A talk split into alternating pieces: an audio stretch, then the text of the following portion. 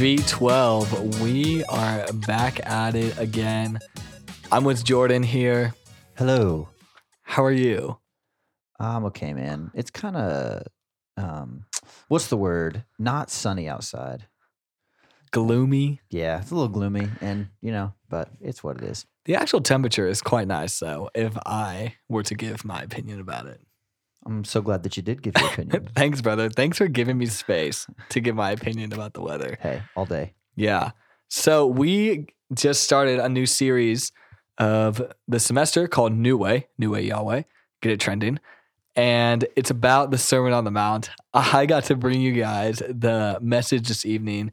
And we talked about what the Sermon on the Mount was, why it's important to us, and how we should approach it. Um, and I really want to talk about the idea that Jesus is not just like a regular teacher. Jordan, did you ever have a teacher in like middle school or high school where you just got a bunch of information spat at you Oh, bro. and you just don't remember any of anything about the class? yes, and I was like such a quiet kid that I never like spoke up and said if I didn't understand something. I just sat there and was like, "Oh, this is not good." They're talking a lot, but I'm not really getting it. Yeah, that's so difficult. I had a chemistry class in high school, and I don't remember a lick of anything that I that I learned in that class. But I do remember that the teacher um, attached this flying pig to the ceiling, and the pig just flew around in circles. And that's the only thing I remember about that class. That's class. probably the most important thing that happened that whole year. So yeah. you remember the important things. So we understand though with those kind of examples, and you probably have a teacher as well that you just heard a bunch of inf- information, but you didn't grow academically, and you probably didn't grow like um, as a human either. And Jesus isn't that type of teacher. He wants to change us from the inside out. He not only wants to us to hear the word, have it be applied to our heads, but he wants us to um, really allow the word to go down to our hearts and to marinate in our souls. So it's not just about like learning something, it's about actually being changed by it, Exactly. is what you're trying to say. Absolutely. Makes sense. hmm Yeah.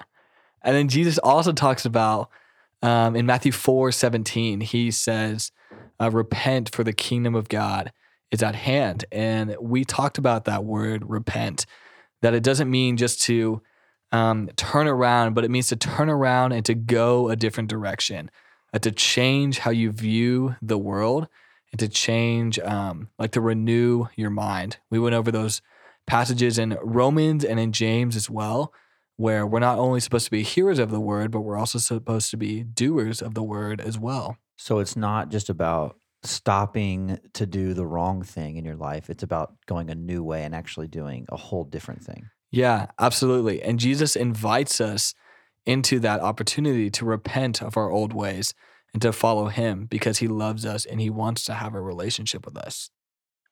So the Sermon on the Mount is more than just, you know, I don't want to say a regular Bible teaching because it's also important. But if you're just reading over it and you're not reading it differently and with more weight than everything else around it, I think you're missing something, right? Because it's this new manifesto. Jesus says, I'm here now. There's a new way to live. There's a new way to measure success. There's a new way to uh, think about yourself as a human being and what you're here for. And these words are more than just like an instruction manual, they're the keys to life. Yeah, it's a lifestyle, exactly. And that's why we can always um, learn more about the teachings of Jesus as well, because we're not supposed to just hear it once or hear it twice. We're supposed to live into it and to become more like Jesus. So it's not about just hearing what you said tonight, it's about actually putting it into practice. Yeah, exactly. And that could be asking questions, that could be praying over certain teachings that Jesus has given us, that could be talking to a leader. If there's anything that kind of stumps you or maybe confuses you about what Jesus teaches, Awesome, man. I'm so excited for this uh, whole series. It's going to be really good. Yeah, absolutely. We are also very excited as well. Get ready next week for Guy Girl Night. And then the week after, we're having our common ground um, for the spring semester.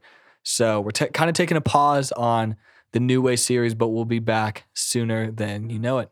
Sweet. Sounds good, man. All right. Peace out.